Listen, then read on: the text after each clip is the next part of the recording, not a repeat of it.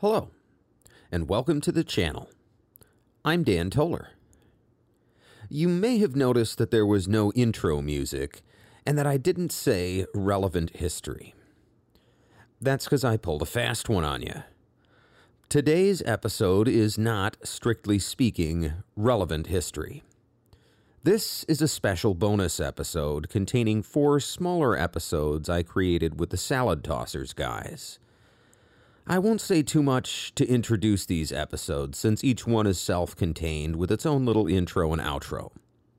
Briefly, the first is about the 1904 Men's Olympic Marathon, possibly the worst run athletic event in history. The second is about Wojtek the soldier bear, a literal bear who served in World War II. The third is about H.H. H. Holmes, the first known American serial killer, and the last is an exploration of weird and unexplained events, from ghost ships to the visions of Joan of Arc. If you want to skip to a particular episode, I've put timestamps in the description, but I'd encourage you to stick around for the rest of the introduction. As you can see, these topics are a bit off the beaten path for relevant history, but they were perfect topics for irrelevant history, which is what this series is called. Sadly, I had overcommitted myself and was not able to continue making these, so Irrelevant History is now a limited series with only four episodes. And as of October 1st, my contract with the Salad Tossers is up, and the rights revert to me. Now, this limited series is free for everybody. Regular relevant history episodes will resume next week as scheduled. Savvy listeners will remember me teasing this a couple of episodes ago, but at the time I'd said these episodes were coming only to Patreon. So, what's the deal? Why am I putting them out here for free on the main channel? This brings us to the sad news I mentioned at the beginning of the last normal episode. Nick, the guy at the Salad Tossers who handled most of their technical stuff, is no longer with us. What I did not tell you before is that tragically Nick took his own life. As bright as he was, and as promising as his future appeared, he was not yet 20 years old. These episodes represent a partnership between me and Nick. To some extent, they're a collaborative work, and after Nick's death, it didn't feel right to be putting them on Patreon and using them to make money. So instead, I spoke with Billy, uh, Nick's good friend and another member of the Salad Tossers team. And with his blessing, here's what we're going to do. Nick's family had asked that in lieu of flowers, people make a donation to the American Society for Suicide Prevention. You'll find a link to that charity in the episode description. If you feel the need to pay for this limited series in some way, click that link and make a donation. If you're an international listener, feel free to give to a similar charity in your country. Your donation might save a life. In keeping with that, I will be donating this month's Patreon donations, so if you're already a patron, I have already donated on your behalf. More importantly, most importantly, remember that you're not alone. No matter how dark things seem, your family and friends would much rather pick up the phone and listen to your troubles than receive a far more tragic phone call instead. Enough of me standing on my soapbox. Without further ado, here are all four episodes of the limited series Irrelevant History.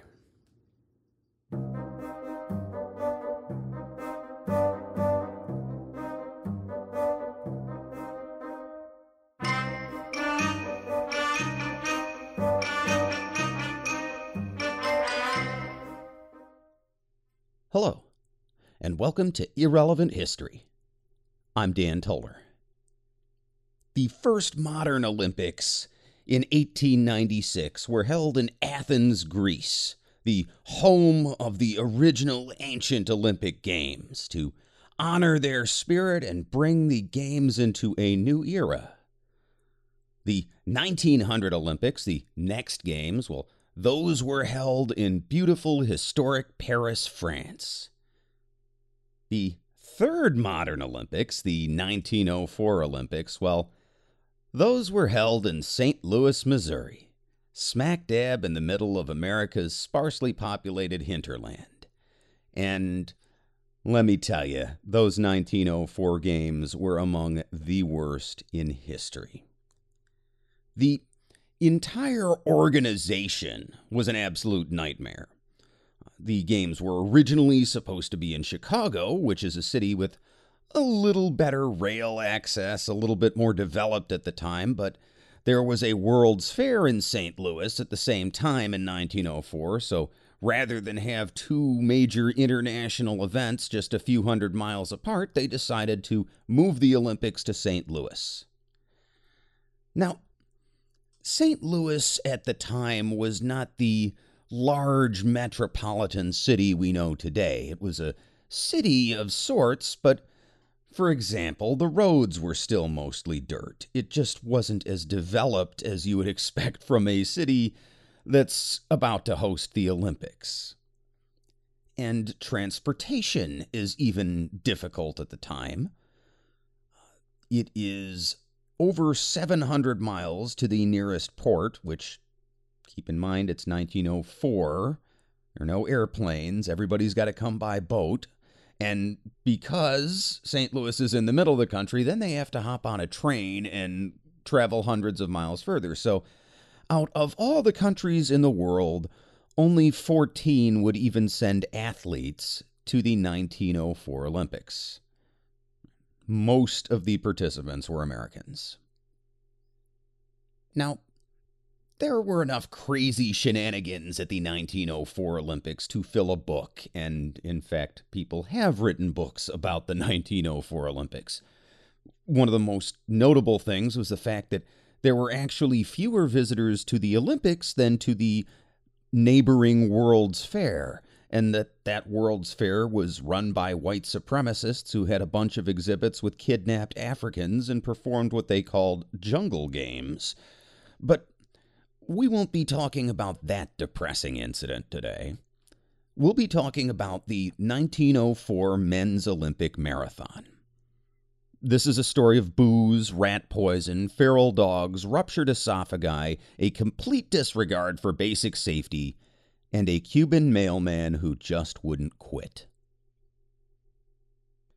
Felix Carvajal loved to run. He was only five feet tall, and he was a mailman, not an athlete, but he loved running, and he wanted to run in the Olympic marathon. So, in early 1904, he applied to the Cuban Olympic Committee for funding to compete and was promptly refused. So instead, he raised the money he needed for himself. And he did this by running the entire 700 mile length of the island of Cuba. Now, with this money, he was able to get on a boat and travel to New Orleans. And it was in New Orleans that he lost all the rest of his money in a game of craps. But Felix Carvajal still wanted to compete in the Olympics, so he walked and hitchhiked his way up the Mississippi River all the way to St. Louis, uh, running much of the time. And when he got there without a place to stay, he managed to convince the American weightlifting team to let him stay with them. Apparently, he was just a really friendly guy and everybody liked him. Now, on the day of the big race, Carvajal is not dressed for running. He only really owns one outfit. Now, these might be the early 1900s, and people might dress a little differently than they do today, but they're still basically wearing shorts and sleeveless shirts, right? Athletic gear. After all, they're about to run 26 miles. Carvajal, meanwhile, is wearing slacks, long johns, a long sleeved shirt, and a newsboy cap. And because of the heat on this day, some of the other runners are actually concerned about his health. And one of them grabs a pair of scissors and cuts off his pants at the knee. Uh, so at least he's getting some kind of airflow. Yeah, did I mention the heat on the day of this race? On the day of the 1904 men's Olympic marathon, it's 90 degrees in the shade. We don't actually know what it was in the sun because nobody wrote down that number, but it could easily have been over 100 degrees out and it's humid. Modern best practice is to suspend a marathon if the temperatures are higher than the mid 70s. Now, if it's an elite race like the Boston Marathon or the Olympic Marathon, sure, that's still going to go on, but you would have a bunch of precautions and extra water stations and things of that nature to make sure that those runners are safe. Speaking of which, the organizers of the 1904 Olympics are doing an experiment to see if people run better when they're dehydrated. That's right. It is possibly over 100 degrees out, humid, and the only source of water along the entire 26 mile course is a well at the six mile mark. And that is by design. And if that's not bad enough, there's also a don't drink the water situation going on. Charles J.P. Lucas, a trainer for the guy who won the gold medal that day, uh, he writes that, quote, the visiting athletes were not accustomed to the water, and, as a consequence, many suffered from intestinal disorders. Unquote. So it's hot, it's humid, and the little water there is will give you diarrhea. Now, at this point, at the start of the race, Felix Carvajal hasn't eaten for over 40 hours, right? After all, he doesn't have any money. Uh, so after the race has started, he wanders over to some spectators and asks for some of the peaches they're eating. And when they refuse, he steals two and eats them while he runs along. And when he finishes the peaches, Carvajal is still hungry, so he turns off course into an apple orchard, grabs a few apples, and eats them. They appear to be tainted, since Carvajal then gets sick to his stomach. Might also just be that he's cramping because he hasn't eaten in 40 hours and just gorged himself on fruit in the middle of a marathon. But regardless of the reason, he doesn't feel well, and this next part is kind of tough to believe. I almost don't want to tell this part of the story, but it's in every source I can find, so I'm kind of forced to accept it.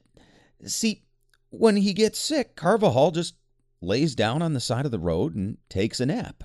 Yep, right there in the middle of the Olympic marathon. So let's leave him there, peacefully sleeping, and uh, talk about some of the other runners. Now, in all of Olympic history, from 1896 to the present, 1,560 runners have finished the men's Olympic marathon with a recorded time. So there have been more finishers, but those are the people who they actually bothered to write down the times for. And of those 1,560 runners, uh, the winner of the 1904 Olympics has spot number 1,537. That's right. Out of all runners ever to log a time in the men's Olympic marathon, only 23 ran slower than the winner of the 1904 marathon. At 3 hours and 28 minutes, the winning time is 28 minutes longer than the next longest winning time ever. And in fact, the last runner to finish in the most recent men's Olympic marathon in 2016, uh, Methkal Abu Dre of Jordan, he came in 139th place at 2 hours and 46 minutes. That's nearly 45 minutes faster than the winner in 1904. Now, this is partially because of better training and uh, better athletic equipment and better courses, so marathon runners have just gotten faster in general over time, but it's also because at the 1904 Olympics, the organizers haven't bothered to block off traffic. This is not a terribly urban area in the sense of uh, a downtown Manhattan or something like that, but it's still a growing city. And the runners still have to dodge cars, trucks, and pedestrians uh, as they go. And there are even multiple railway crossings, okay? That said, we can still attribute the slowness of the race mostly to the obscene heat and lack of water, and the dust also doesn't help. In addition to everything else, these guys are dealing with insane amounts of dust. Missouri has been going through a drought, and the marathon, as I said, is being run on dirt roads, and the runners are kicking up clouds, but Worse, they're being accompanied by cars with referees and trainers and doctors who are monitoring this weird dehydration experiment. And all of those cars are kicking up even more dust. They're also putting out a lot of smoke. Remember, this is 1904. These are not exactly green vehicles here. And Charles J.P. Lucas, uh, the trainer who was there, he also tells us that there are actually areas where the road is blocked by fallen stones, and the runners sort of have to pick their way across and try not to cut their feet. And there are multiple hills along the course. So, even for elite athletes, this is possibly the most difficult Olympic marathon course in history. But the dust is the real killer, almost literally. Uh, it brings down two of the original four favorites to win the race. The first of these is a man named John Lordan. John Lordan is an American who won the Boston Marathon the previous year. He's an elite runner, and a lot of people expect him to take the gold medal, but he makes it two blocks before he starts coughing uncontrollably and has to quit. And another American runner, another one of the favorites, a man named William Garcia, well, he collapses at the 19 mile mark and he's actually coughing up blood. He is picked up by a passing car, and upon examination, it turns out that he has swallowed so much dust that it actually sanded away the lining of his esophagus. And if he hadn't been picked up by that car and gotten medical treatment, he probably would have died. In fact, of 32 runners to start the race, only 14 would finish. Now, if you count nine entrants who didn't even start, then only 34% of entrants finished. This is an Olympic record for the worst entrants to finishers ratio in any race ever. Regardless, the downfall of Lordan and Garcia leaves two men, Thomas Hicks and Fred Lorz, also Americans, as the two main contenders. Hicks has finished sixth in the Boston Marathon twice, in 1901 and 1902, and Fred Lorz is actually a bricklayer by trade. Uh, he's from the Bronx and he had to run a special qualifying heat at night since he couldn't get off work during the day to run in the normal qualifier. Well, Lorz is among the leaders for the first nine miles, but he starts to cramp up. And like the majority of the runners, actually, he decides to quit. But he hitches a ride with his trainer back to the stadium. Right? The race starts in a stadium, the runners run around town, and then it ends in a stadium. Well, Lorz is hitching a ride back, but around the 20 mile mark, the car breaks down. Well, at this point, Lorz feels better, so he gets out and jogs the rest of the way, and naturally enough, finishes before any of the other runners. And when Lorz crosses the finish line, the stadium erupts in cheers. Remember, these people have not been watching the entire race. They don't know that Lorz rode most of the way in a car. They saw a bunch of runners leave the stadium, and now, from what they can tell, Lorz is the first one to get back. So a band starts playing, and Alice Roosevelt, the daughter of U.S. President Teddy Roosevelt, begins to put the gold medal over Lorz's head. But at the last second, some witnesses who had seen him in the car arrive in the stadium and they cry foul. Lorz claims it was all a joke and that he wasn't actually going to accept the medal, and the crowd goes back to waiting for an actual winner. Meanwhile, Thomas Hicks is barely stumbling along. But when he gets word that Lorz did not actually win, he realizes he can still capture the gold, and so do his trainers. Among these trainers is J.P. Lucas, the gentleman we already referred to. And by the way, you can find Lucas's book, The Olympic Games 1904, for free on Google Books if you want to read more about this.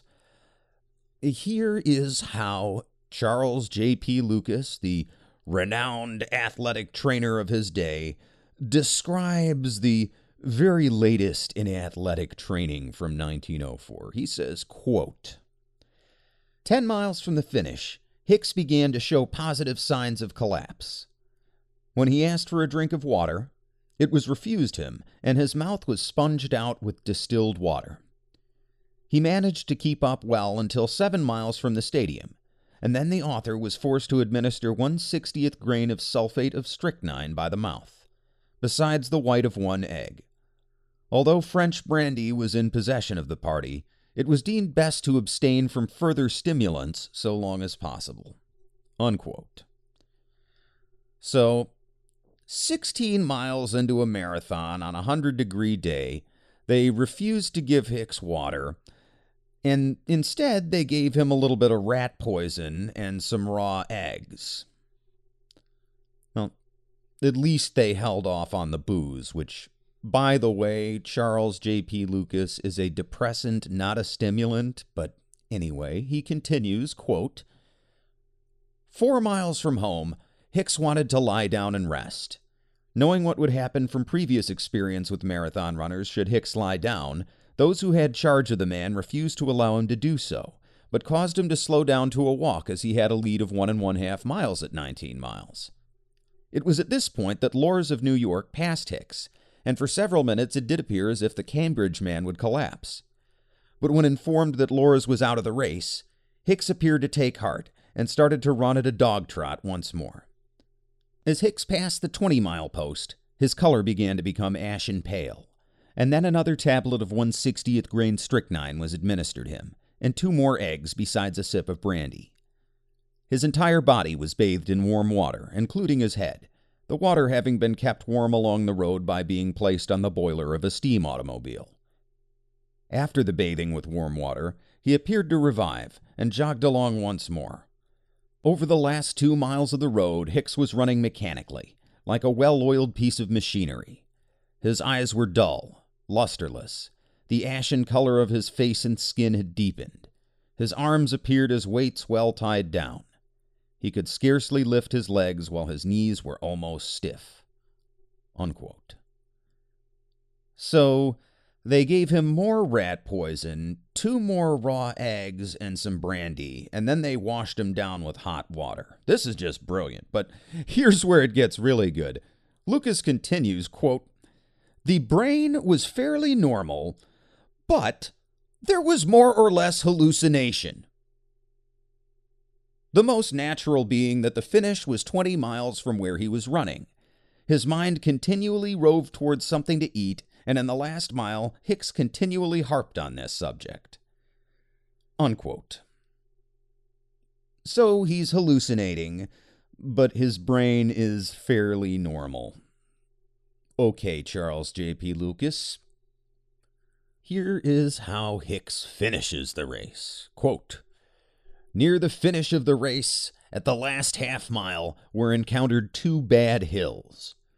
As the brandy carried by the party had been exhausted, Ernie Heiberg of New York kindly replenished Hicks's canteen, and though the Cambridge man had beef tea with him, he was refused this liquid, as no chance of upsetting his stomach was to be taken.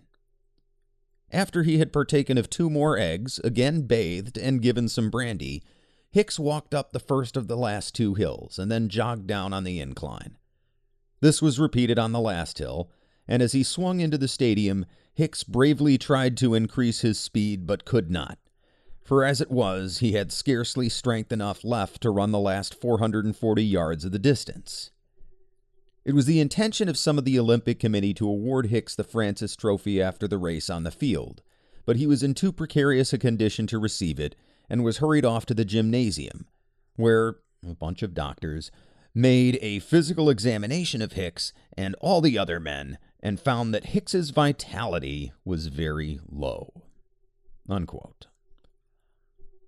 Well, for a guy who's just run a marathon in insane heat while being given brandy and rat poison and raw eggs, I would say very low is an understatement.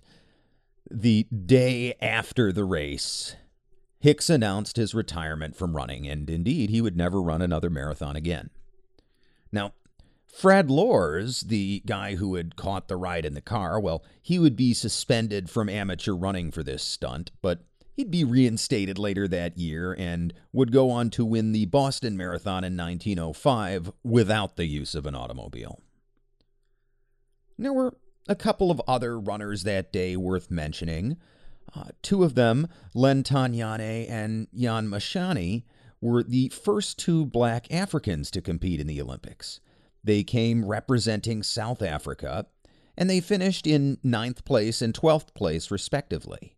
And Taunyane would have done better and may even have medaled, but he was attacked by wild dogs which had somehow gotten loose near the racecourse, and these dogs chased him more than a mile off course before he was able to lose them and find his way back to the racecourse. As for the silver and bronze medalists, uh, Albert Corey would win second place. Uh, he was a Frenchman living in Chicago, so his medal was recorded as an American medal, and it still is, but it should really have gone to France. And the third place winner, the bronze medalist, was Arthur Newton of Massachusetts, who finished with a time of 3 hours, 47 minutes, and 33 seconds. That is over an hour worse than the last place finisher in the most recent Olympics. So, what about Felix Carvajal, the Cuban mailman who dressed too warmly, ate bad apples, and passed out. Well, he woke up and kept on running, and despite stopping along the way to chat with several onlookers, Carvajal steadily gained and passed most of the other runners, and he eventually finished fourth. Charles Lucas describes his pace as, quote, slow, less than a dog trot, but strong, unquote, and he says, Quote, had Carvajal had anyone with him, he was totally unattended. He would not only have won the race, but would have lowered the Olympic record. Unquote. Now, I'll go out on a limb and say that Carvajal was better off without Lucas's training methods, although he probably would have done better if he hadn't fallen asleep or stopped to chat with anybody. In fact, even as it stands, under modern anti doping rules, Carvajal would have earned a bronze medal for his efforts. See, strychnine, the rat poison that was given to Thomas Hicks, well, that has been banned since 1908 as a performance enhancing substance. So Hicks would have been disqualified and Carvajal would have been third by default. Sadly, his finishing time was never recorded, but eyewitnesses say that Carvajal appeared to float across the finish line. He certainly impressed his own countrymen enough that in 1906 he would earn a spot on the official Cuban Olympic team. But on the way to Athens, he would disappear when his ship stopped off in Italy. Carvajal was assumed dead, and obituaries were even published in Cuba, but Several months later, he would turn up again on a ship from Spain, very much alive. Apparently, when he got to Europe, he'd decided to party and ended up missing the boat to Athens. Despite running in several more amateur events over the course of his life, Carvajal would never again compete in the Olympics or even win a race. But for a few hours in 1904, he was the craziest part of the craziest Olympic marathon in history. If you liked this episode of Irrelevant History, you can find my regular podcast, Relevant History, on all major platforms. You can also find all my content at dantolerpodcast.com. That's Dan, T O L E R, podcast.com. Thanks for listening.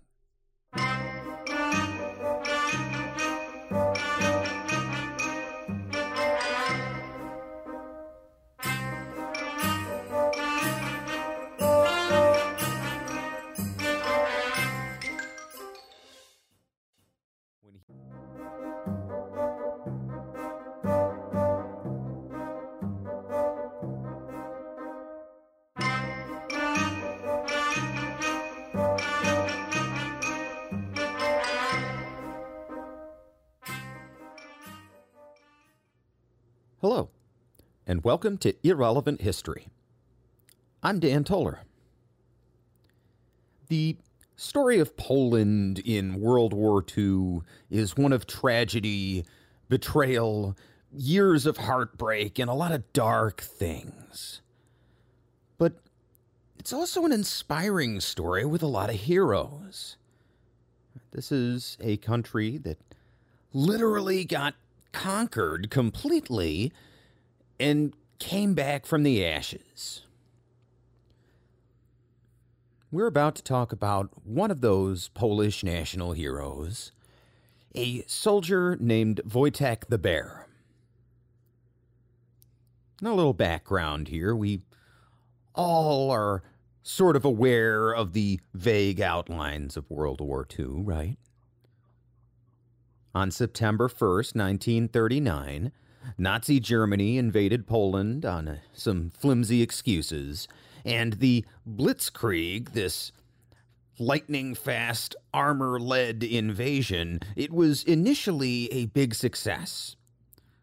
The Germans took a lot of territory, they captured a lot of men, but the Polish army still, by mid September, had hundreds of thousands of troops in the field and controlled most of the eastern half of Poland.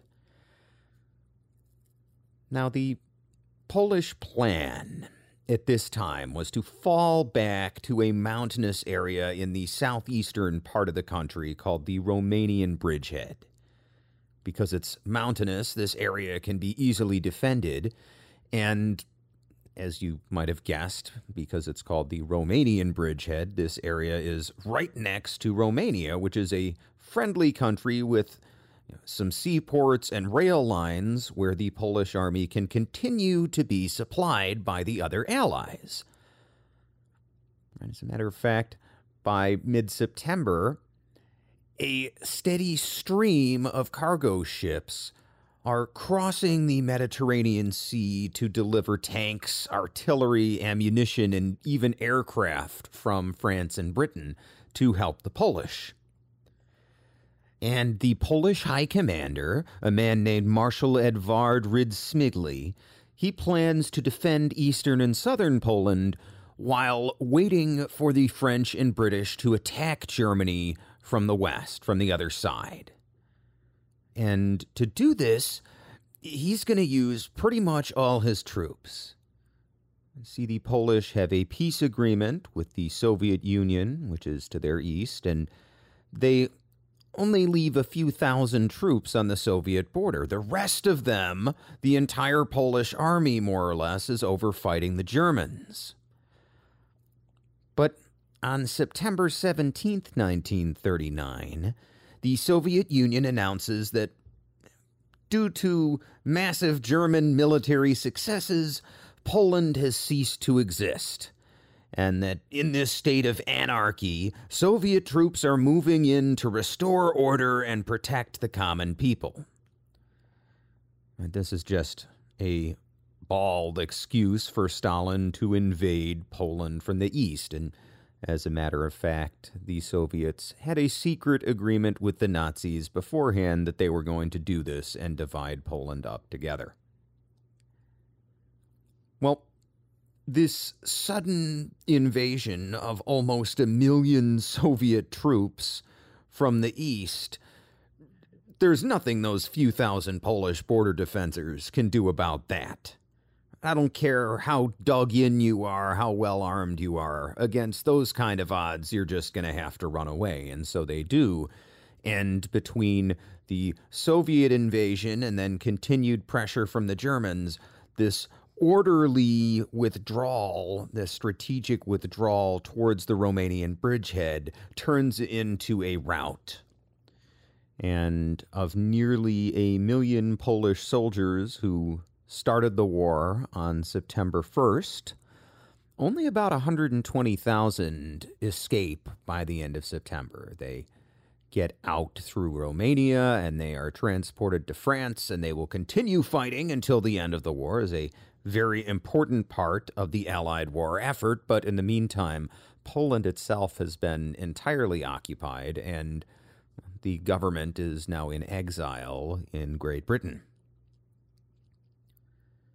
What happens to the rest of these Polish soldiers, right? Surely most of them were not just killed, right? Well, no, most of them were captured. Most of them were then taken to POW camps by either the Germans or the Soviets. And those in Soviet hands are sent to work camps throughout Siberia. And incidentally, during that time, tens of thousands of them are killed by the Soviets in a series of massacres. But this situation of imprisonment and death does not last for long. In June of 1941, everything changes. Turns out you just can't trust Adolf Hitler. Who'd have thought? Yeah, he invades the Soviet Union, right? And all of a sudden, Stalin needs friends. So one of the first things he does to forge an alliance with the British and get as much help as he can is he repudiates the agreement that he had had with the Nazis to divide up Poland. And he instead signs a deal with the Polish government in exile that the Soviet Union will recognize Poland's pre war boundaries and release the Polish prisoners.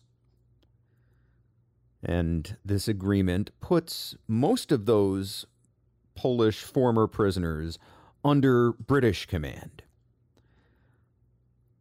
Now, a couple of months after Hitler invades the Soviet Union, right in that very famous June 1941 invasion, Operation Barbarossa, well, a couple of months later, in August 1941, a less well known invasion takes place, at least in the West, and in that invasion, the British and Soviets jointly launch a surprise invasion of Iran.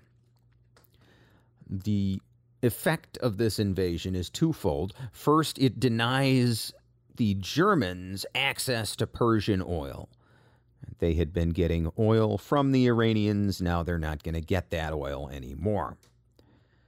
And the other thing this invasion does is it creates a land route between the Soviet Union and British controlled territories in the Middle East. So people and supplies can get back and forth, and you can, for example, walk and take a train from Siberia all the way to Egypt, which is precisely what many of these released Polish prisoners do. And this group of prisoners is collectively called the Anders Army. It's named after its commander, a man named Vladislav Anders. And to begin with, there are a little over 25,000 of them. And as the first members of the Anders army travel through Iran, well, that is where the story of Wojtek the Bear begins. You can already see the potential for drama here. Anything about World War II is bound to be exciting, but I've left out one important detail. See, Bear isn't a nickname. Wojtek the Bear is an actual bear. The Anglo Soviet invasion had created a wave of refugees throughout Iran, right, throughout what they called Persia at the time still. And as the Polish soldiers, hardly much more than refugees themselves at this time, as they crossed through the mountains, they came across a young man who was hungry. And in thanks for giving him some food, the young man gives them a small brown bear cub in a sack. Another version of the story says that a Polish lieutenant purchased the bear, but either way, this is a tiny cub whose mother had been killed by hunters and who had been left to fend for himself. The soldiers name this cub Wojtek, which is a Polish name that means he who is happy in battle, or a little less formally, just happy warrior. And at first, Wojtek is malnourished and he even has trouble swallowing, but the soldiers mix up some condensed milk and put it in a bottle, and they're able to get him to drink it, and he recovers and he starts to grow. And in North Africa, as the troops are stationed there, Wojtek is formally assigned to a pair of caretakers. A couple of soldiers named Heinrich Zacharewicz and Dmitry Zawlugo of the 22nd Artillery Supply Company. Being a supply company, this group usually works behind the lines, which is a good place for an animal that's turning into somewhat of a mascot for the army. Wojtek grows up as one of the soldiers, and as smart animals do, he imitates his human caretakers. He eats their food, ordinary soldiers' rations, and he follows them around and usually bunks with them, and he even learns to salute when he's greeted. He eats and drinks at meal times, and his favorite food is beer. Apparently, some of the young soldiers thought it would be funny to get him drunk, and joke was on them because, being a large animal, he did not get drunk, and they did. He also likes to smoke cigarettes. Apparently, he will usually take a single puff and then swallow the cigarette. It never seems to hurt him. Yeah, Wojtek enjoys a beer and a smoke with the boys after a day's work, and he's also partial to a cup of coffee in the morning. Now, not all of his diet is unhealthy. The soldiers also give him fruit and honey and other nutritious foods. At one point, he actually breaks into the camp kitchen and eats an entire huge jar of honey. And eventually, his formal rations uh, come out to the rations that two soldiers would eat in a day. And he also does a little bit of hand to hand combat training. Wojtek the bear loves to wrestle. And he loves wrestling so much that new recruits to the 22nd Supply Company are often encouraged to get in the ring with him as a sort of initiation.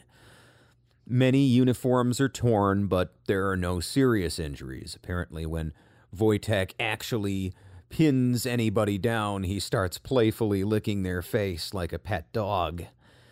Uh, in a 2011 BBC interview, a 94 year old Polish veteran named Wojciech Narębski said, quote, We used to say that even though he's in a bear's skin, he has a Polish soul. As he grew up from being a cub, he was surrounded by Poles, and he grew with us. He was very kind, he was very sociable, he felt as if he was one of the gang.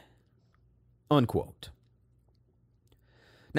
Throughout 1943, the Anders Army remains in Egypt, training, filling a support role, and continuing to receive recruits and existing soldiers from Siberia. By 1944, the army is almost a 100,000 strong, this army of Polish exiles, and they're going to be attached to the British Eighth Army attacking Italy. To do this, they are going to need to cross the Mediterranean from Egypt to Naples on British transports. And on British ships, mascot animals are not allowed, only soldiers. So the soldiers of the 22nd Artillery Supply Company do the logical thing, and they simply enlist Wojtek officially as a soldier. Uh, he is given the rank of private, and he receives an official military ID, serial number, and yes, even a salary.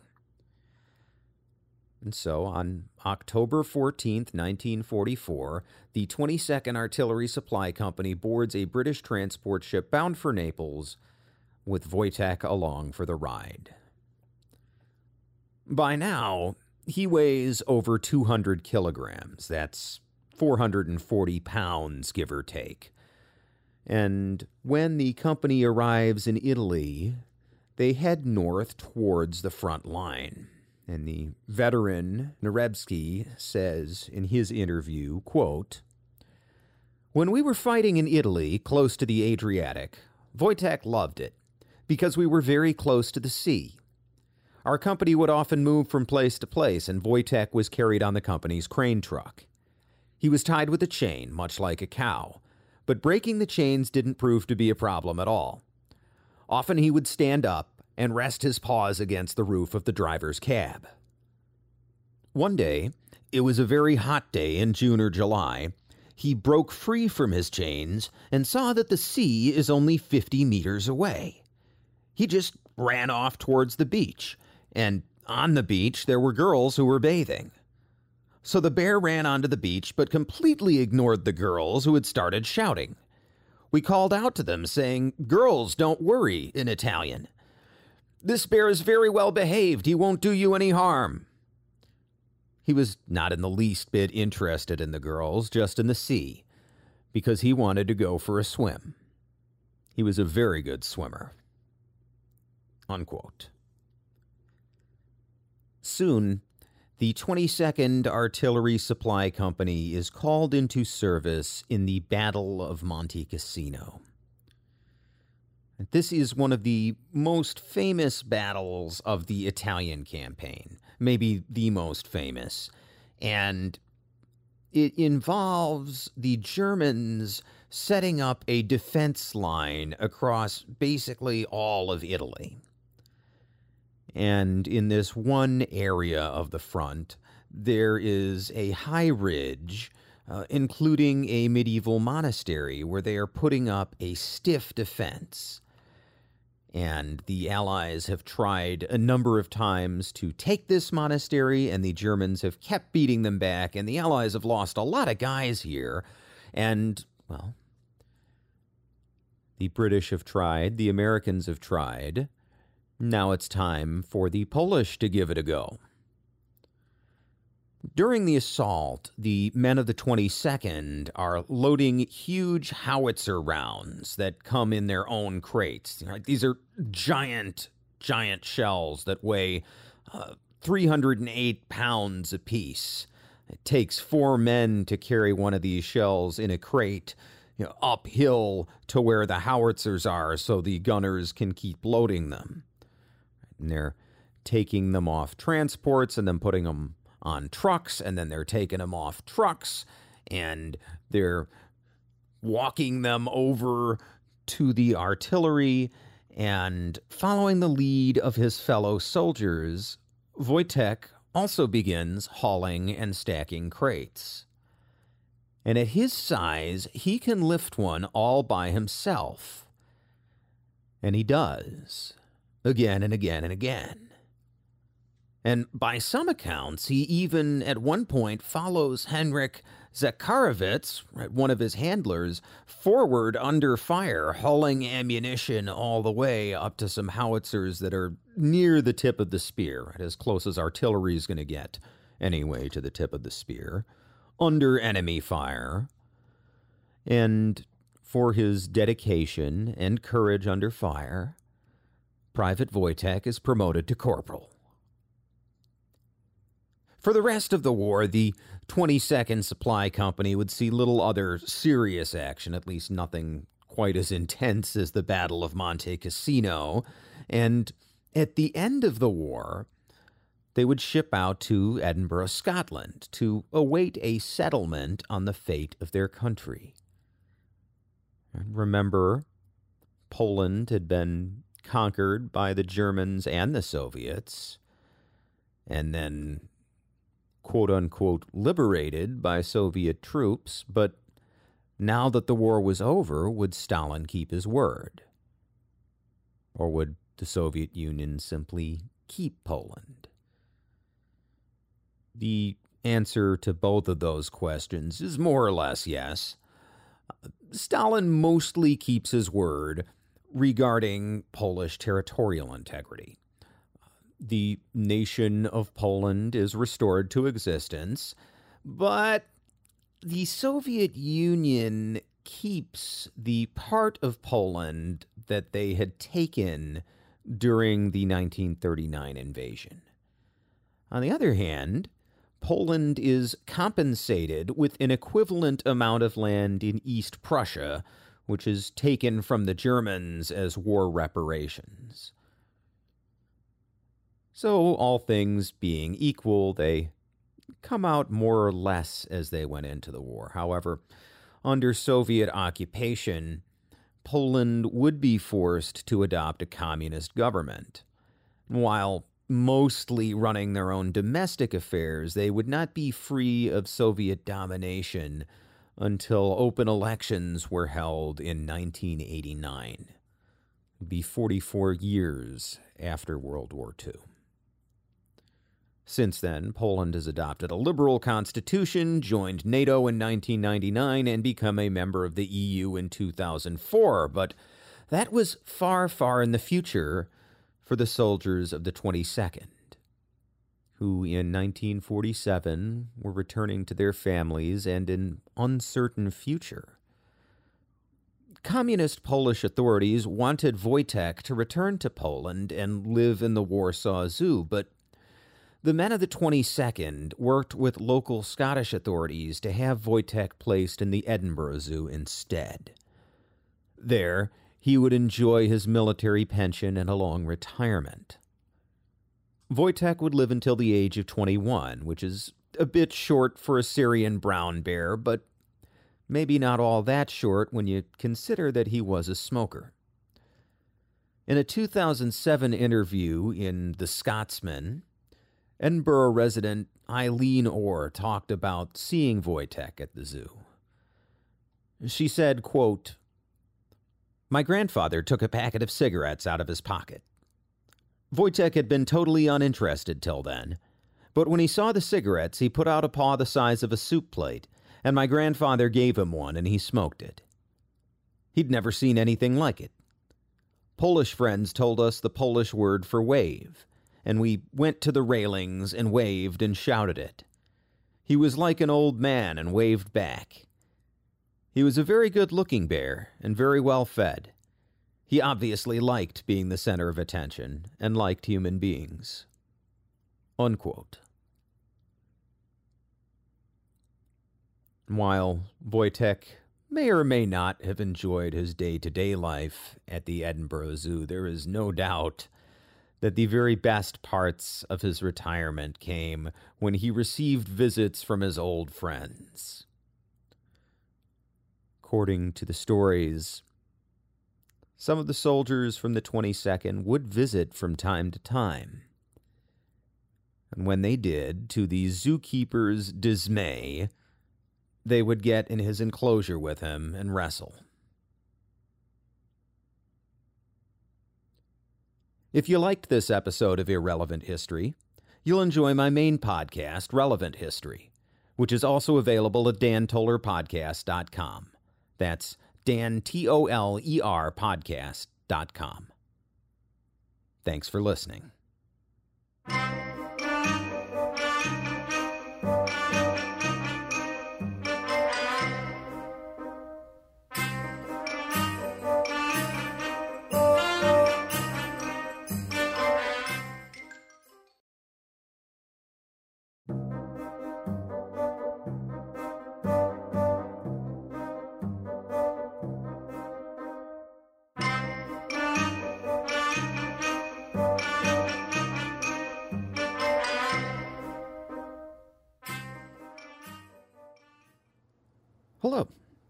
And welcome to Irrelevant History.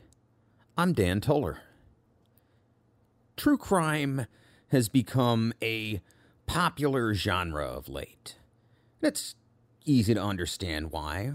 People are fascinated with unusual stories, and in the end analysis, murder and things like that are unusual things.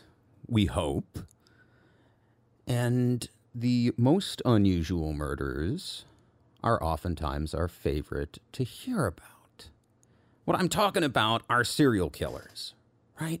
People love serial killer stories. One thing you'll notice about most of these stories is that pretty much all of them are from the 20th century or this century.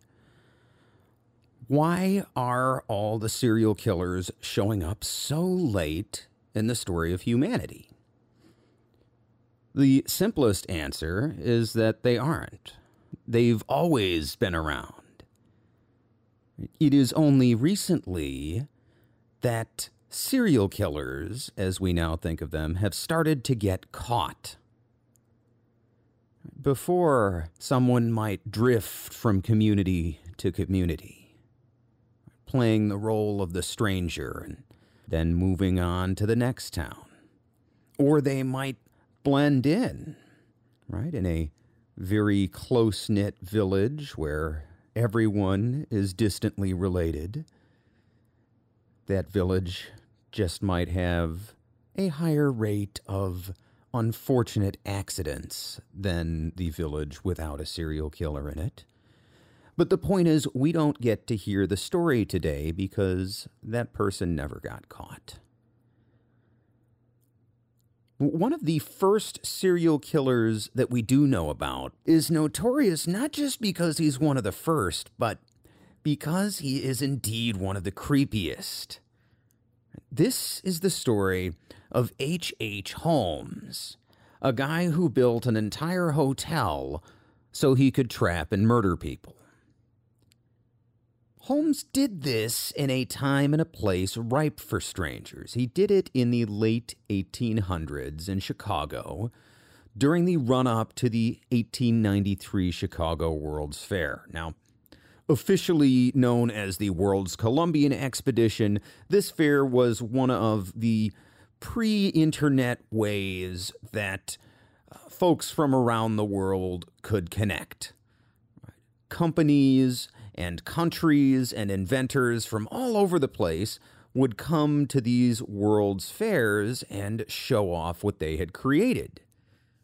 The 1893 fair, among other things, would feature a demonstration by Nikola Tesla and George Westinghouse. The entire fair would be lit with electric lighting, which was something that was out of science fiction at the time. And this particular fair was also special for Chicago. Just a couple of decades earlier, in 1871, the entire city, most of it, had been destroyed by a fire. And this fair was a chance to show not just the country, but the entire world that Chicago was back on the map. So, for a young city taking its turn on the world stage, strangers were not just welcome, they were strongly encouraged. And that is the world in which H.H. H. Holmes operated. But before we talk about Holmes and his hotel, let's back up a little bit and talk about who H.H. H. Holmes is. Holmes was born as Herman Webster Mudgett in 1871. He would marry young at the age of 17 and go on to attend medical school at the University of Michigan.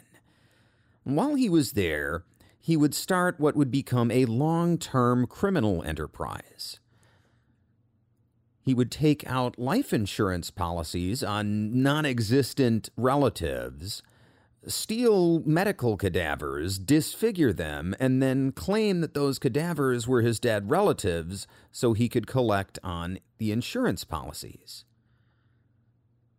before DNA testing and technology like that, insurance scams were a little bit easier to pull off. And another reason Holmes is able to do this is because everyone who meets him seems to like him. Anytime you read about Holmes, you'll read about stories where he's deep in debt and creditors will come screaming and yelling at him and they will leave smiling and shaking hands with him because he's just such a likable guy. He's charming, he's pleasant, and he's particularly popular with women. During this time, the young Herman Webster Mudgett would marry his first wife, a woman named Clara, and they would have a son together.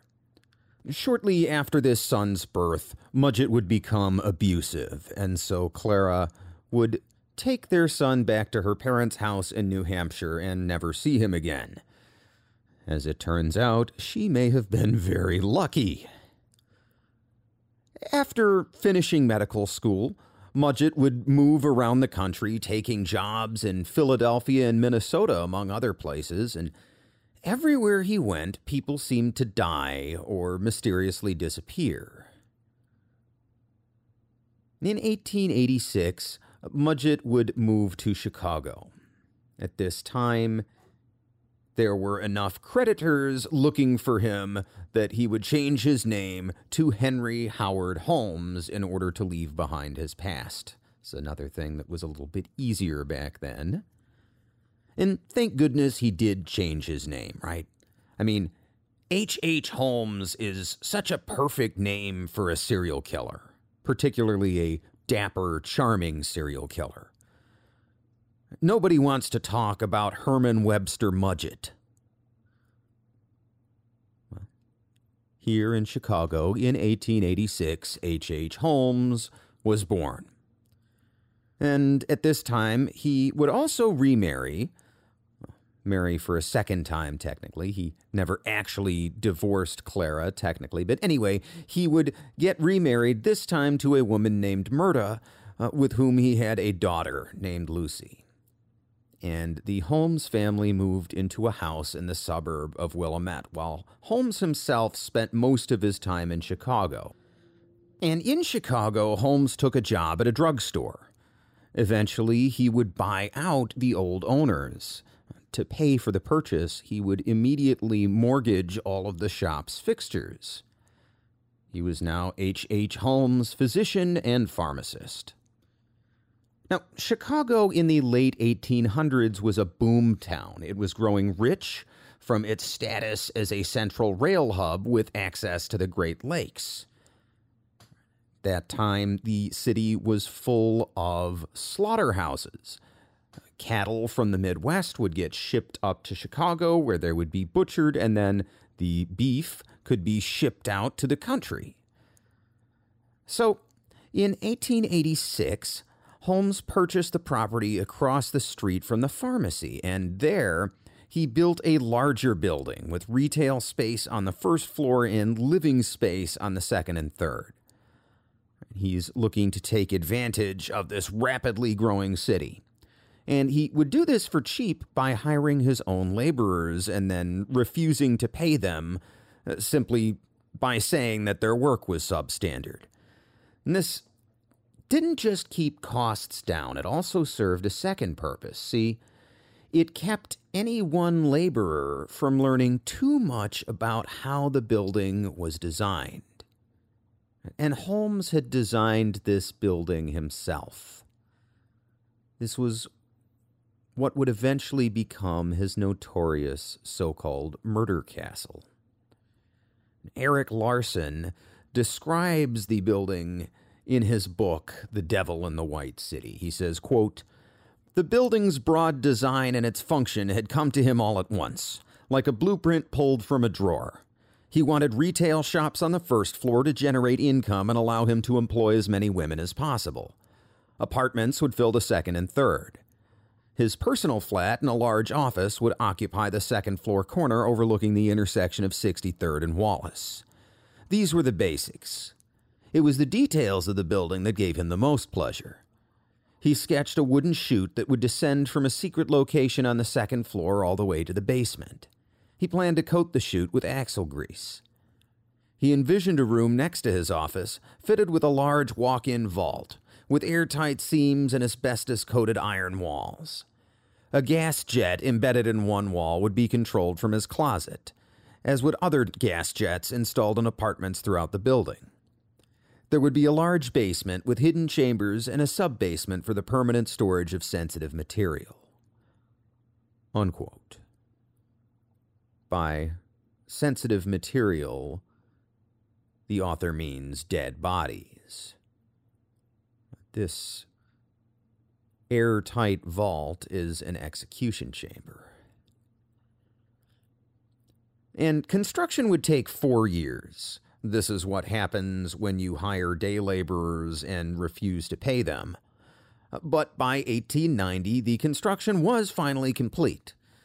And at that time, Holmes sold his old pharmacy to a buyer who was pleased to see that there was no competition in the neighborhood, and then the next month he would open up his own newer, bigger pharmacy across the street in his new building. Now, it seems like at this time Holmes was planning to murder people in his own personal apartment.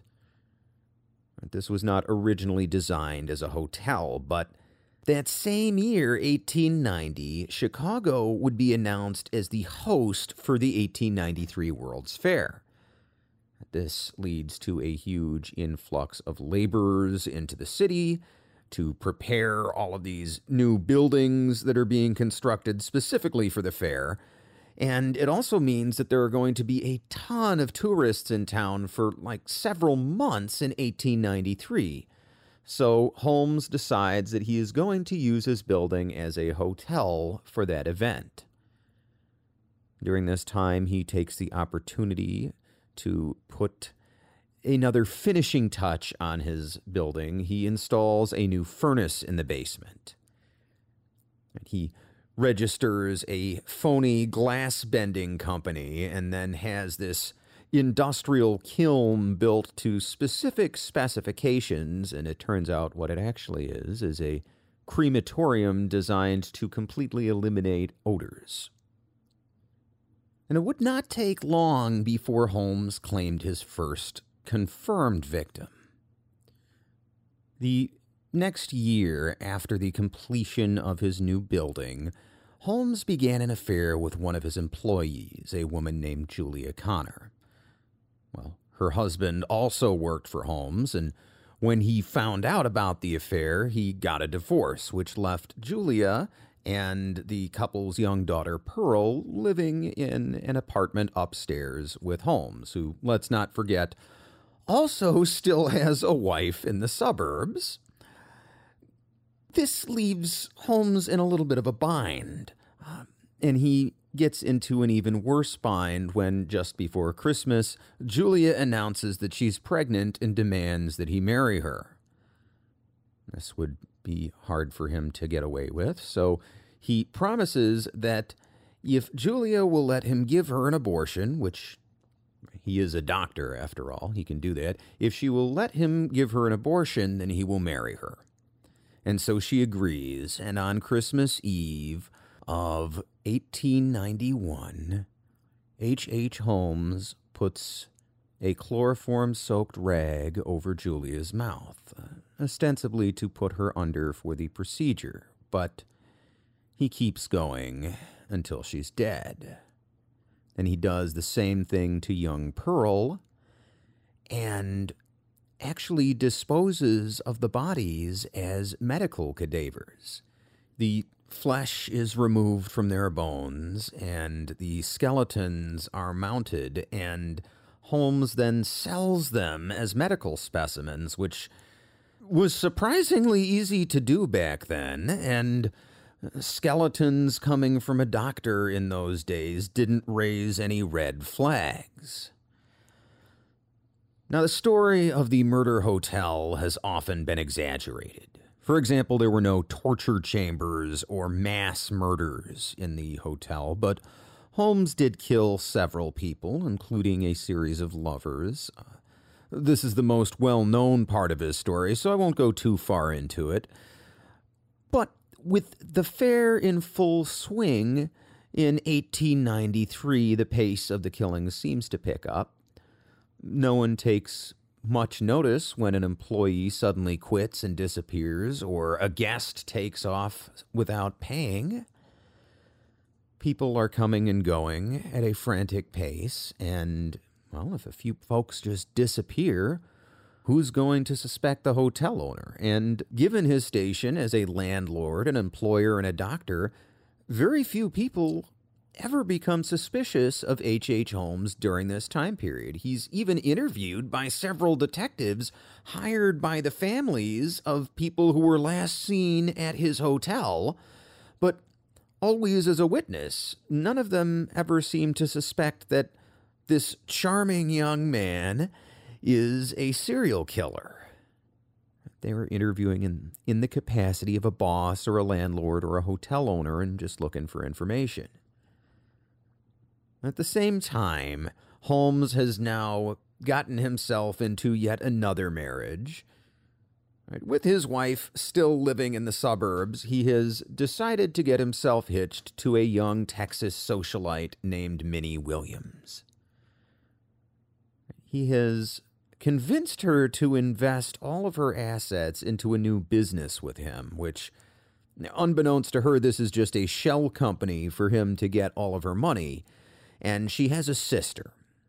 And this sister, named Anna, is starting to get suspicious of this guy, Holmes, who is seemingly uh, taking Minnie for a ride.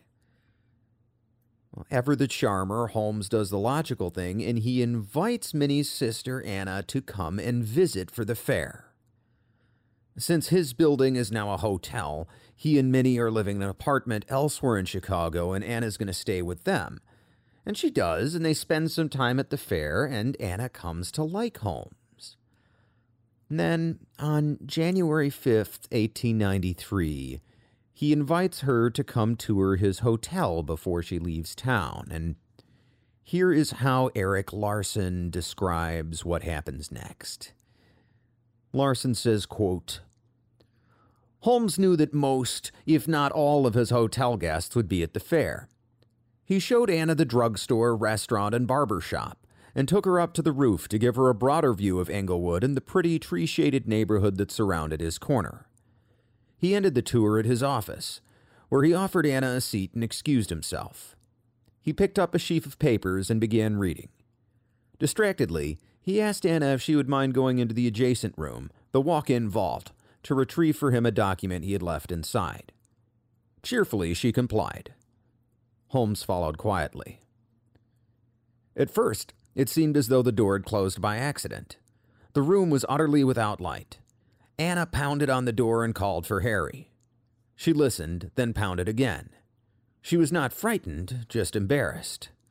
She did not like the darkness, which was more complete than anything she had ever experienced. Far darker, certainly, than any moonless night in Texas. She rapped the door with her knuckles and listened again. The air grew stale. Holmes listened. He sat peacefully in a chair by the wall that separated his office and the vault. Time passed. It was really very peaceful. A soft breeze drifted through the room, cross ventilation being one of the benefits of a corner office. The breeze, still cool, carried the morning scent of prairie grasses and moist soil. The panic came, as it always did. Holmes imagined Anna crumpled in a corner. If he chose, he could rush to the door, throw it open, hold her in his arms, and weep with her at the tragedy just barely averted. He could do it at the last minute, in the last few seconds. He could do that. Or he could open the door and look in on Anna and give her a big smile, just to let her know that this was no accident, then close the door again, slam it, and return to his chair to see what might happen next. Or he could flood the vault right now, with gas. The hiss and repulsive odor would tell her just as clearly as a smile that something extraordinary was underway. He could do any of those things. He had to concentrate to hear the sobs from within. The airtight fittings, the iron walls, and the mineral wool insulation deadened most of the sound. But he had found with experience that if he listened at the gas pipe, he heard everything much more clearly. This was the time he most craved. It brought him a period of sexual release that seemed to last for hours, even though in fact the screams and pleading faded rather quickly. He filled the vault with gas just to be sure. Holmes returned to the Wrightwood apartment and told Minnie to get ready. Anna was waiting for them at the castle. He held Minnie and kissed her and told her how lucky he was and how much he liked her sister. During the train ride to Englewood, he seemed well rested and at peace, as if he had just ridden his bicycle for miles and miles. Unquote. Neither Minnie nor Anna Williams would ever be seen again. But within a week, Holmes had canceled the lease for their apartment, and within another week, he had become engaged again, this time to a woman named Georgiana Yoke. At this point, the fair is starting to wind down, and Holmes's creditors are closing in. The assets he has left of Minnie's aren't cash. What he has is some land, some commercial property in Fort Worth, Texas, but he can't immediately turn that into cash to pay off all of these creditors who he owes money to. At this time, in October of 1893, a fire breaks out on the third floor of his hotel, and he files an insurance claim. And because of his financial struggles, the insurance company is suspicious, but they can't actually prove arson. However, the policy was taken out in a fictitious name. Holmes has been using a lot of different pseudonyms to keep perpetrating his frauds. Again, something you could get away with more easily back then. And the insurance policy is actually in the name of Hiram S. Campbell. So the insurance company says that they will only pay to Campbell and only in person, which is a problem for Holmes because they already know what he looks like, so he can't go in and pretend to be Campbell. And at the same time, he can't really trust anyone enough to pull off this con on his behalf, so he is unable to collect the insurance claim. And as a result, he is unable to pay off his debts, so his creditors are now in the position where they decide to have him arrested. Well, Holmes finds out about this. He is talking to a friendly lawyer who somehow lets slip that these creditors are about to have a detective arrest him, and Holmes skips town. He leaves Chicago and he takes with him his fiancee Georgiana Yoke and also his assistant, a man named Benjamin Pitezel, who doesn't know about everything Holmes has been up to, but has helped him out with some scams in the past. And along with them, they also bring Pitezel's wife and five children. Already at this point, the Williams family is looking into Minnie and Anna's disappearance. They're well moneyed and they have the help of the famous Pinkerton Detective Agency. What they don't have, unfortunately, is any hard evidence that Holmes is involved.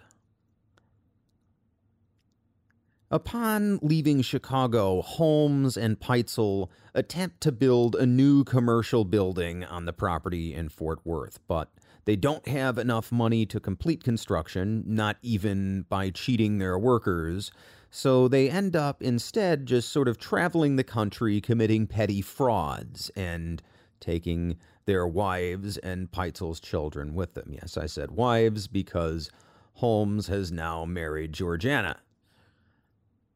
A few months later, in early 1984, they find themselves in Philadelphia and they agree on a scam to fake Pitezel's death and collect on a $10,000 life insurance policy Holmes had already taken out on him. If you remember, this wouldn't even be the first time Holmes had done something like that. He had filed false insurance claims for medical cadavers in the past. But in this case, instead of disfiguring a cadaver, Holmes double crosses Pitezel and kills him in a staged explosion to collect the whole $10,000 for himself. Amazingly, Holmes is able to convince Pitezel's wife that the body was a cadaver and that her husband is hiding in London pretending to be dead uh, until you know, people stop being suspicious about this death. And not only that, he's actually able to talk Mrs. Pitezel into sending her middle three children, Alice, Nellie, and Howard, to go be with their father. In reality, Holmes himself takes charge of the children and he leads Mrs. Pitezel on an elaborate chase through the country, supposedly staying one step ahead of the authorities. And unbeknownst to her, he is simultaneously housing the children along the way. And sometimes the mother and the children are in hotels that are just separated by a few blocks. It almost seems like during this time he's getting kicks just from being in control. Eventually, Holmes does what serial killers do he kills the three children. He puts Alice and Nellie into a trunk, a travel trunk with a hole cut in it, and he puts a gas line in the hole. And then he buries their bodies in the basement of the house he's renting. As for little Howard, it's unclear how he was killed. But it wouldn't be long before Holmes's acts would finally catch up with him. On November 17th, 1894, he's arrested in Boston on suspicion of insurance fraud. This isn't a murder investigation right now. The insurance company thinks that he faked Pitezel's death. They think he did what he and Pitezel were originally planning to do. They think that he staged a cadaver to look like his dead buddy and so they sent the Pinkertons to arrest him. And he is brought back to Philadelphia to uh, face these charges of insurance fraud. But during the investigation, it comes out that it is indeed Pitezel who is dead. And not only that, the medical examiner is able to determine that his death was not an accident, that the scene was staged. At that point, Holmes is charged with the murder of Benjamin Pitezel. What amazes me is that at this point, Mrs. Pitezel still does not believe that he killed her children. She still thinks they're off in London somewhere. Holmes is telling this crazy story about how he sent them to stay with Minnie Williams and she actually believes it for a while until detectives actually find the bodies of the children. That is how strong a hold Holmes seems to have had on some people. How many people Holmes killed is unclear. He would eventually confess to 27 murders in total, but some of those confessions were outright lies. For example, he claims that he killed his college roommate, who was very much alive and no doubt surprised to hear reports of his own murder. We do know for sure that he killed nine people, and depending on who you ask, some historians estimate hundreds, but that's not realistic if you look at the time period he was around, right? Maybe a few dozen at most. Still, scary stuff. And regardless of how many he did kill, Holmes would only ever be convicted of one murder. In October of 1895, a Philadelphia jury would find him guilty of the murder of Benjamin Pitezel and sentence him to death. To this day, no one has officially been charged in the deaths of Alice, Nellie, and Howard Pitezel, nor in the deaths of Minnie and Annie Williams, nor in the deaths of Julia and Pearl Connor. Before his hanging, Holmes would write his memoirs, which he was able to sell, and with that money, he paid to be entombed in concrete after his death so no one would be able to dissect his corpse. Ironic that a serial killer who got his start with cadavers would not want to become one. He would spend the last months of his life claiming to be possessed by the devil. At one point, Holmes supposedly said, quote, I was born with the devil in me. I could not help the fact that I was a murderer, no more than the poet can help the inspiration to sing. I was born with the evil one standing as my sponsor beside the bed where I was ushered into the world, and he has been with me since. Unquote. And if you believe in that kind of thing, it is interesting that strange events would happen in the time around Holmes's death. The lead detective in his case would get sick and nearly die. The foreman of the jury that convicted him would die in an electrical accident. The warden of his prison would commit suicide, and even the priest who performed the last rites at his funeral would die shortly thereafter on church grounds of no apparent cause.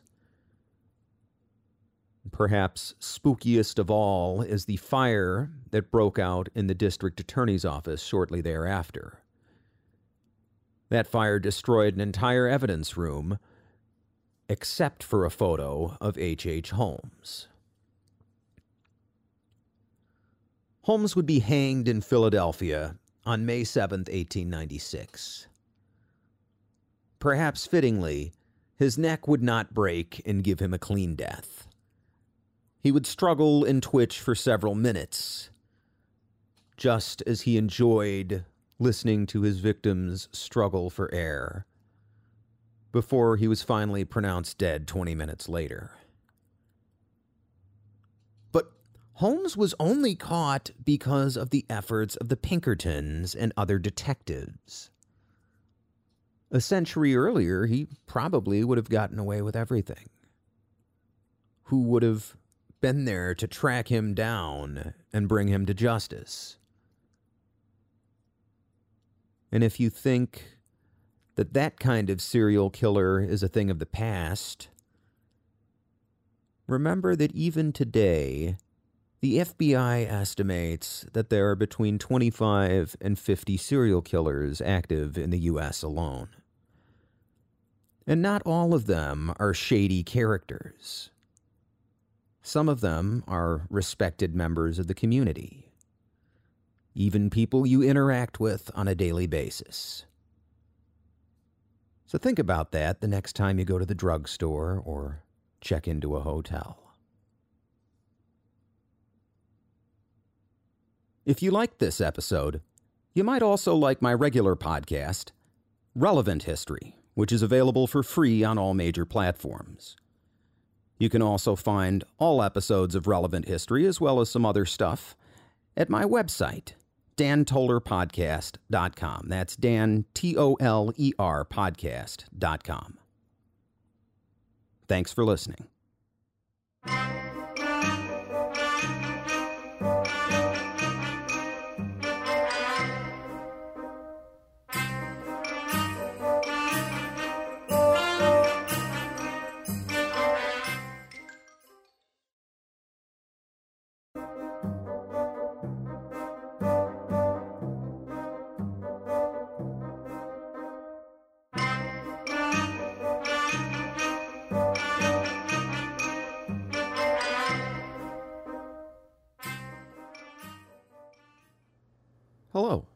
And welcome to Irrelevant History.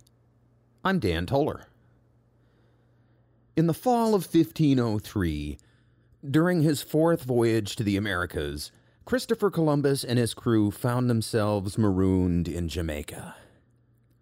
At first, the local people helped the crew and gave them food and other supplies, but Columbus's sailors kept stealing from them, and by February 1504, the people were sick of being stolen from, and they eventually cut off Columbus and his crew. There would be no more food, and without food, the crew would surely die. So, Columbus consulted his ship's astronomical tables, and he saw that there was an upcoming lunar eclipse on March 1st. He met with the local chief and he told him that the Spanish god was angry, and that unless the chief started feeding Columbus's crew again, the moon would rise the color of blood. Well, the chief, of course, refused he was as sick of the sailors' thievery as any of the other locals, but then, just a few days later, the eclipse came. It was a full lunar eclipse. That is sometimes referred to as the blood moon, the shadow of the earth cast over the moon obscures it completely, but because of some complex physics stuff related to refraction, some of the red light hits the moon and it looks blood red. They call it a blood moon, and this filled the Jamaicans with fear. The Spanish god really was angry. Just as Columbus said, the moon had risen blood red, and the chief relented and started feeding the crew again. I mean, whether or not they're stealing from you, it's better to deal with that than to deal with an angry God. And Columbus assured the chief that he would put in a good word with the Spanish God about the people's generosity. That lunar eclipse on March 1st, 1504, meant different things to different people. To Columbus and his crew, it was a predictable, scientifically explainable event. But to the native Jamaicans of the time, it was a sign from God. We modern folks like to think of ourselves as rational, scientific people. If you look closely enough, there's a logical explanation for everything that happens, right? right? But are there some events so weird, so spooky, that we may never find an explanation that satisfies us? I would suggest that there are. Today on Irrelevant History, we're going to talk about three of those events. The first is something I recently touched on on my main channel, Relevant History. In the year 1453, Ottoman Sultan Mehmed II was besieging the city of Constantinople. Now, this was a big deal. In over a thousand years of history, the ancient capital of the Byzantine Empire had never fallen to an invader.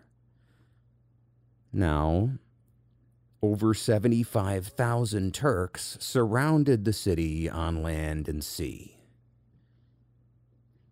Constantinople was not just the heart of an ancient empire, as old and decrepit as the Byzantine Empire might have been by this point, Constantinople was also the seat of the most prestigious Eastern Orthodox patriarch. That is a senior bishop, a major religious leader. The seat of the Patriarch of Constantinople was and still is one of the holiest sites in Orthodox tradition. But Emperor Constantine XI, desperate for help against the Ottomans, had recently agreed to convert to Catholicism and many Byzantines believed that by abandoning their faith, they would lose the protection of God. There were also some old legends and prophecies about Constantinople's fall. One legend said that the last emperor would be named Constantine, which Constantine XI was. and another said that the city would fall right after a lunar eclipse, which the Byzantines already considered to be bad luck. Well, on May 22nd, 1453, even as Constantinople is surrounded by Ottoman troops desperate for help, a lunar eclipse is exactly what happened. The Earth's shadow obscured almost all of the moon, leaving visible only a crescent, the symbol of Islam. See, it's another lunar eclipse, but it's a different kind of lunar eclipse, and it just so happens to be perfectly spooky for the circumstance. And the people of Constantinople thought that this meant their doom. The Ottomans, meanwhile, they had a different tradition. In their culture, a lunar eclipse meant bad luck, all right, meant bad luck for their enemies. So to the Ottomans, this was a good omen. Four days later, on May 26th, there would be another omen. A strange and eerie light would surround the Hagia Sophia, the most important church in Byzantium. And this light would linger for several hours. An eyewitness named Nestor Iskander describes it as follows. He says, quote, on the top of the window, a large flame was trailing to the outside and surrounded the dome of the church for quite some time. After that, it flew towards the sky. Those who had seen the phenomenon became numb and began to lament and shout in Greek, Lord have mercy, the light itself has risen to the sky. Unquote. Many in the city believed that this light leaving the city was the power of the Holy Spirit leaving the church as punishment to the Byzantines for submitting to the Pope. Sultan Mehmed and the Turks also saw the light and took it to mean the same thing. Constantinople was no longer under divine protection. On May 29th, 1453, three days after the weird light, and a week after the eclipse, the Turks would launch their final assault. By midday, they controlled the entire city, and the Byzantine Empire no longer existed. Emperor Constantine XI, the last emperor, would die in the fighting. Now, we can chalk the lunar eclipse up to unfortunate coincidence. But what's with the bizarre light around the Hagia Sophia? Lunar eclipses happen on a fairly frequent basis. Weird, freaky, supernatural looking lights, not so much. And tens of thousands of Byzantines, as well as tens of thousands of Ottomans outside the city, witnessed this. It's well attested in numerous first hand accounts, but nobody can explain it. The best explanation I've seen is from a couple of folks who suggest that it might be ball lightning. But would ball lightning hang around a specific building for hours before dispersing? Well, there was a thunderstorm on May 26th before the bizarre light. Uh, sources say there was a lot of intense lightning activity around the dome, and that can create circumstances where ball lightning might form. But here's a short description of ball lightning pulled from the July 1997 issue of Scientific American. And you'll note that while it does show up after thunderstorms sometimes, the rest of the description doesn't really track with what happened in Constantinople. Uh, this article says, quote, Ball lightning was seen and described since antiquity, often by groups of people, and recorded in many places. It is, in general, described as a luminous sphere, most often the size of a small child's head. It appears usually during thunderstorms, sometimes within a few seconds of lightning, but sometimes without apparent connection to a lightning bolt. In some cases, ball lightning appears after a thunderstorm, or even before it. Its lifetime varies widely, ranging from a few seconds to several minutes. The average duration is about 25 seconds. The lifetime of ball lightning tends to increase with size and decrease with brightness. Balls that appear distinctly orange and blue seem to last longer than average. Unquote. Well, there you have it. Ball lightning. Definitely an eerie, if entirely natural phenomenon, but even though it's the best scientific explanation for what happened at the Hagia Sophia, it still doesn't really track, right? The eyewitness accounts talk about a glow around the entire cathedral lasting for hours. Right? That's a little different from a grapefruit sized ball of lightning that floats around for 30 seconds or so. And this leaves us history fans in an uncomfortable position. If there's no scientific explanation, did God really abandon the Byzantine Empire? Well, regardless of your stance on the eerie glow at Constantinople, not all spooky events have to be about something big and grand like the fall of an empire. They can be small, local things that only affect a few people. Say, the crew of a doomed ship.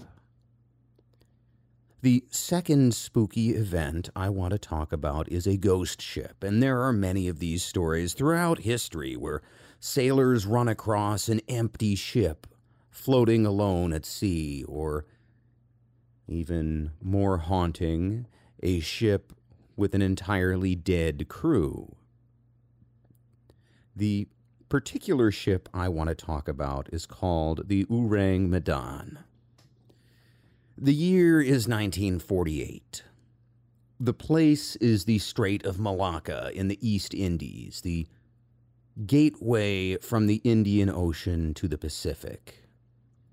And Dutch and British listening posts in the area received the following distress call Quote, All officers, including captain, dead, lying in chart room and on bridge. Probably whole crew dead. Unquote. Then there is a series of random dots and dashes, some unintelligible Morse code, but the message ends with the unmistakable words I die. Well, this is clearly a ship in extreme distress, so the local British and Dutch authorities dispatched some rescue ships, and with clear skies and smooth seas, uh, some ships soon find the SS Ourang Medan about 50 miles from the position where she had sent the distress call. Here's what happened next and this is according to a memo from senior CIA officer C.H. Mark Jr. He says, quote, When boarding parties reached the Ourang Medan, they found an eerie sight. There wasn't a living creature on the ship. The captain lay dead on the bridge.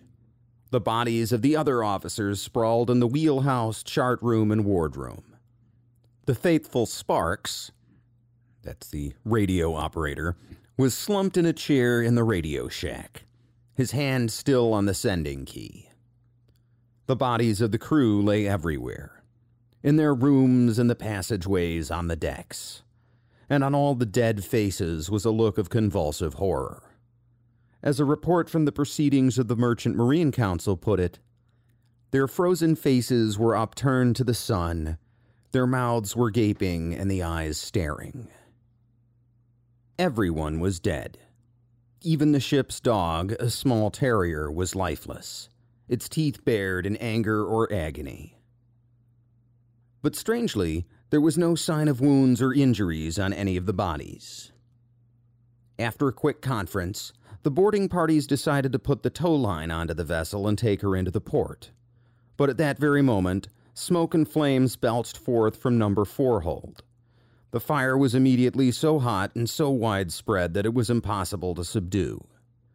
The boarding parties hurriedly abandoned the vessel and returned to the safety of their own ships. Moments later, there was a terrific explosion on the Ourang Medan, and the vessel sank with all her dead crew. Unquote. But the plot thickens. See, Mark himself, this CIA agent, is getting his story from the proceedings of the Merchant Marine Council, which is a U.S. Coast Guard report. And interestingly, that incident was not reported until 1952, four years after the supposed accident. But the first newspaper reports show up in October of 1948, and the reports are all contradictory. They list different locations, like the Solomon Islands and the Marianas instead of the Strait of Malacca. In one version, a surviving German crew member from the Ourang Medan lives long enough to tell his rescuers that the ship was carrying improperly stored sulfuric acid, which gave off toxic fumes. Some other theories have suggested a faulty boiler producing carbon monoxide, that would explain the crew's death as well as the subsequent fire. But carbon monoxide victims tend to fall peacefully to sleep. And the crew of the Ourang Medan seem to have died in suffering. The mystery deepens further. See, there is no official record of any ship called the Ourang Medan anywhere in the world at that time period. Then again, this part of the world is going through some upheaval in the late 1940s. After World War II, former Dutch colonies have declared independence, and there's been a series of minor wars throughout the area. So, could the Ourang Medan just be a former Dutch ship with a new name in a post colonial nation? Yet another question that has been raised is whether or not this ship was being used to transport chemical weapons. See, in the aftermath of World War II, the retreating Japanese army had left large quantities of nerve gas in China. And this gas uh, ultimately disappeared. There are a lot of theories as to what happened to it, but one of the most plausible is that uh, countries like the US or perhaps Great Britain or France, another major power, was smuggling out these gases to add to their own stockpiles. If this were the case, that would be illegal, so it would make sense for that power, U.S. or otherwise, to use uh, a former Dutch ship with a foreign crew hired from a new post colonial nation would make it awfully hard to track if anything happened to go wrong, as it seems it did. But if that were the case, if the Ourang Medan were being used to transport old Japanese chemical weapons and there was some kind of accident, well, then you would think the CIA would know about it. And yet, in C.H. Mark's report, he seems completely unaware of any such scheme. It seems as if it's just as much a mystery to him as it is to us. What happened to this ship? And after describing the accident, in the closing of his memo, he becomes oddly mystical. He says, quote, I feel sure that the SS Ourang Medan tragedy holds the answer to many of these airplane accidents and unsolved mysteries of the sea. Also, I have often thought about many sightings of huge fiery spheres rising from the sea or disappearing into the sea by ships' captains and crews in the 18th and 19th centuries. Unquote. And then he goes on for two more paragraphs detailing specific historical accounts of bizarre maritime flames going all the way back to ancient Roman times. And he concludes his memo, quote, Yes, the enchanting sea. What terrifying secret does it hold? I feel sure that the SS Ourang Medan tragedy also holds the answer to this secret. Unquote. The memo, written in 1959, was declassified in 2003. But intriguingly, the identity of the recipient remains classified. So, what was it that doomed the crew of the Ourang Medan? Sulfuric acid fumes, nerve gas, carbon monoxide, some kind of local atmospheric phenomenon? We may never know. And if the CIA knows, they're not saying. The third spooky event I want to talk about isn't so much a single event as a person Joan of Arc. Now, I don't mean any disrespect by calling her spooky. She is, after all, a French national hero and a Roman Catholic saint, but you have to admit there is a lot about her story that defies rational explanation. Let's start with who Joan of Arc was. Joan was a simple peasant girl. She couldn't read, she couldn't write, and she would have known nothing about politics or military theory.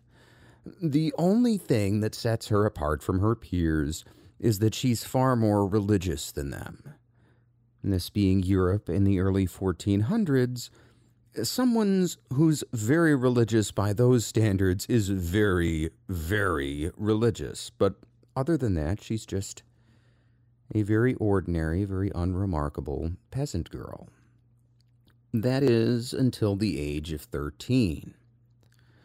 When she's 13, Joan starts to hear voices. Yes, voices, plural, not just one of them. Among others, she claims to talk to St. Michael, St. Margaret, and St. Catherine.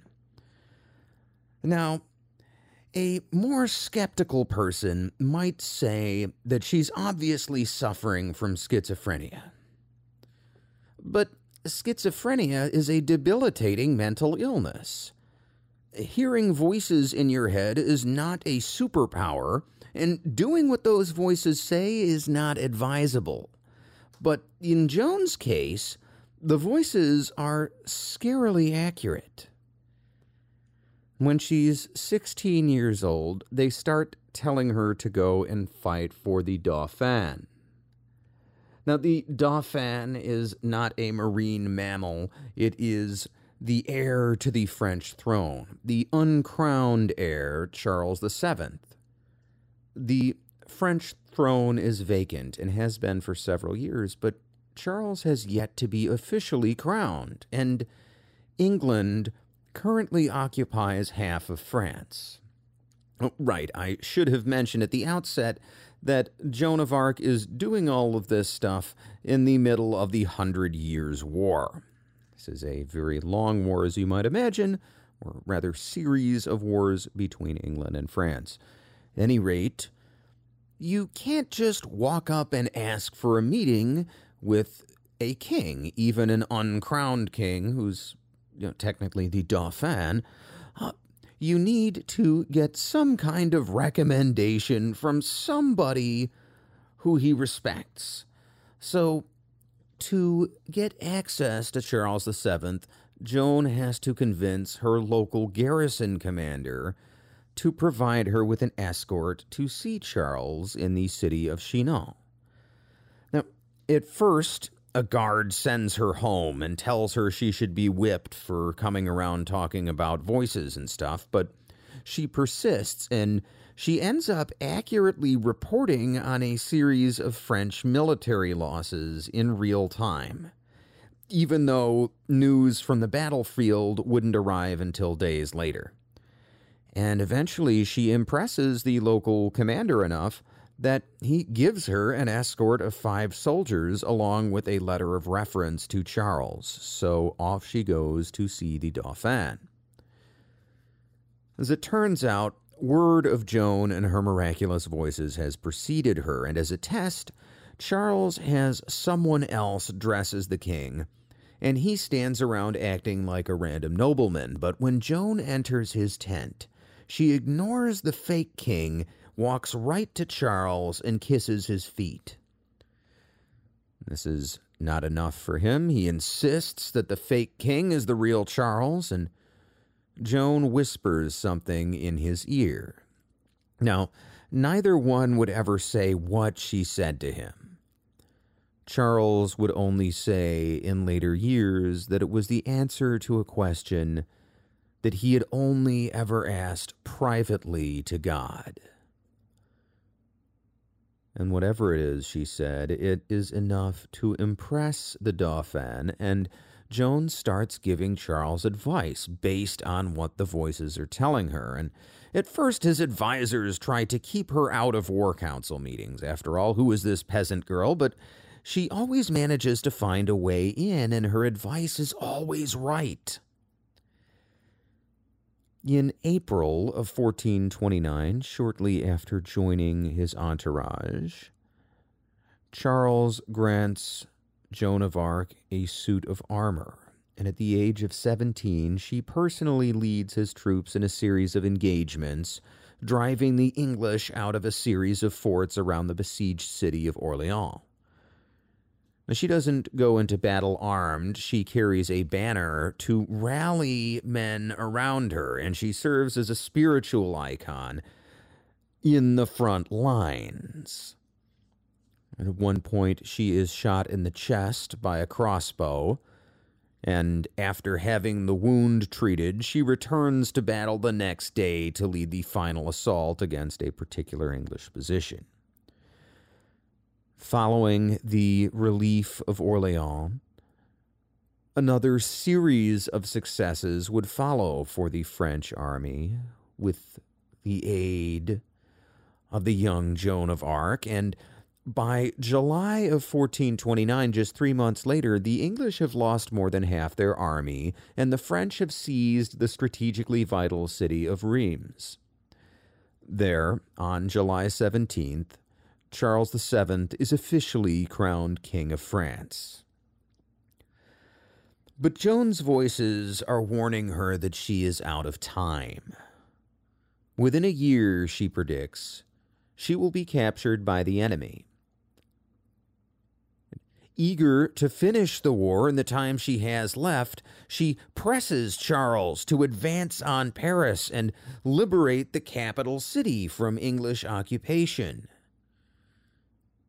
The French army eventually advances to the outside of the city, but Charles's other advisers want to find a diplomatic solution. They are unwilling to commit sufficient troops to the attack. Joan is at the front, encouraging men to fill in a moat with rocks when she takes a crossbow bolt through the thigh. She is carried to safety against her wishes, and the assault fails.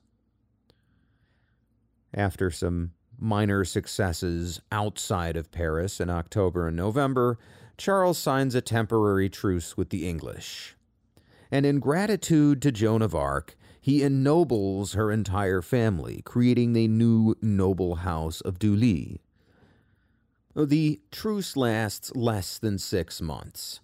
In May of 1430, the English attack, and while retreating from an English attack, Joan remains with the rear guard to protect the rest of the troops. The army she is with retreats into a castle, but the defenders of the castle close up the door while some of the rear guard are still outside, including Joan. And just as the voices predicted, Joan has been captured within less than a year of Charles being crowned. While an English prisoner, Joan of Arc would be accused of heresy, and she would be tried by a panel of clerics and nobles handpicked by Bishop Pierre Cauchon, who was a well known English lackey and who really, really wants Joan of Arc to be gone. He knows how much of a strong symbol she is for the French. Indeed, at her trial, Joan would impress even many of the people trying to convict her, many of the theologians, with her religious knowledge, which again is a remarkable thing for an illiterate peasant girl to be here schooling these highly educated men. Regardless, given that this is a kangaroo court, Joan would ultimately be convicted, but heresy was not a capital offense for a first offense under English law. Cauchon needed more, so he has her brought up on charges of cross dressing for wearing men's clothes in battle. Yes, you could actually be brought up in court for that back in the day, and she's also been wearing men's clothes in prison. Now, she's been doing this, by the way, because the English are holding her in a prison with male guards, and the men's clothing is harder to access and, well, helps her to protect herself from being violated by those guards, but the court doesn't care. Again, this is a kangaroo court.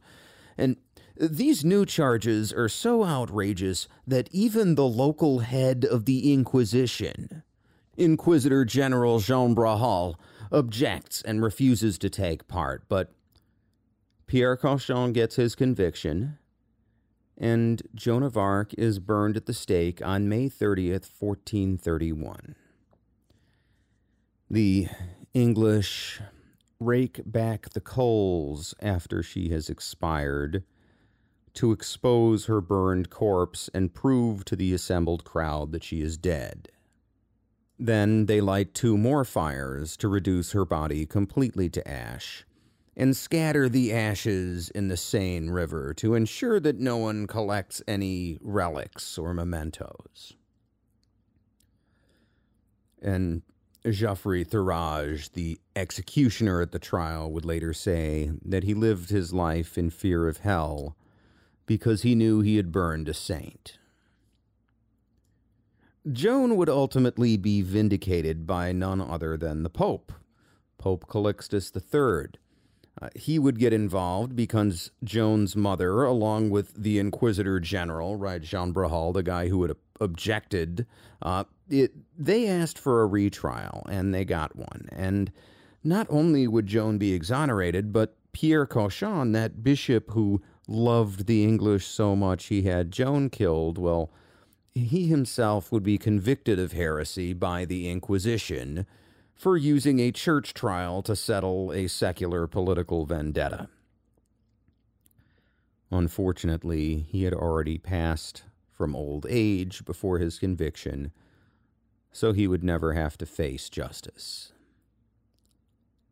In 1920, the Catholic Church would even go so far as to officially canonize Joan of Arc as a saint. And Charles VII of France would go on to restore the glory of the French crown and expel the English, more or less, from France. In history, he's often known as Charles the Victorious or Charles the Well Served. But if Charles was well served, who was really advising him and leading his armies? Was it a teenage farm girl with schizophrenia? Or was it perhaps something a little spooky?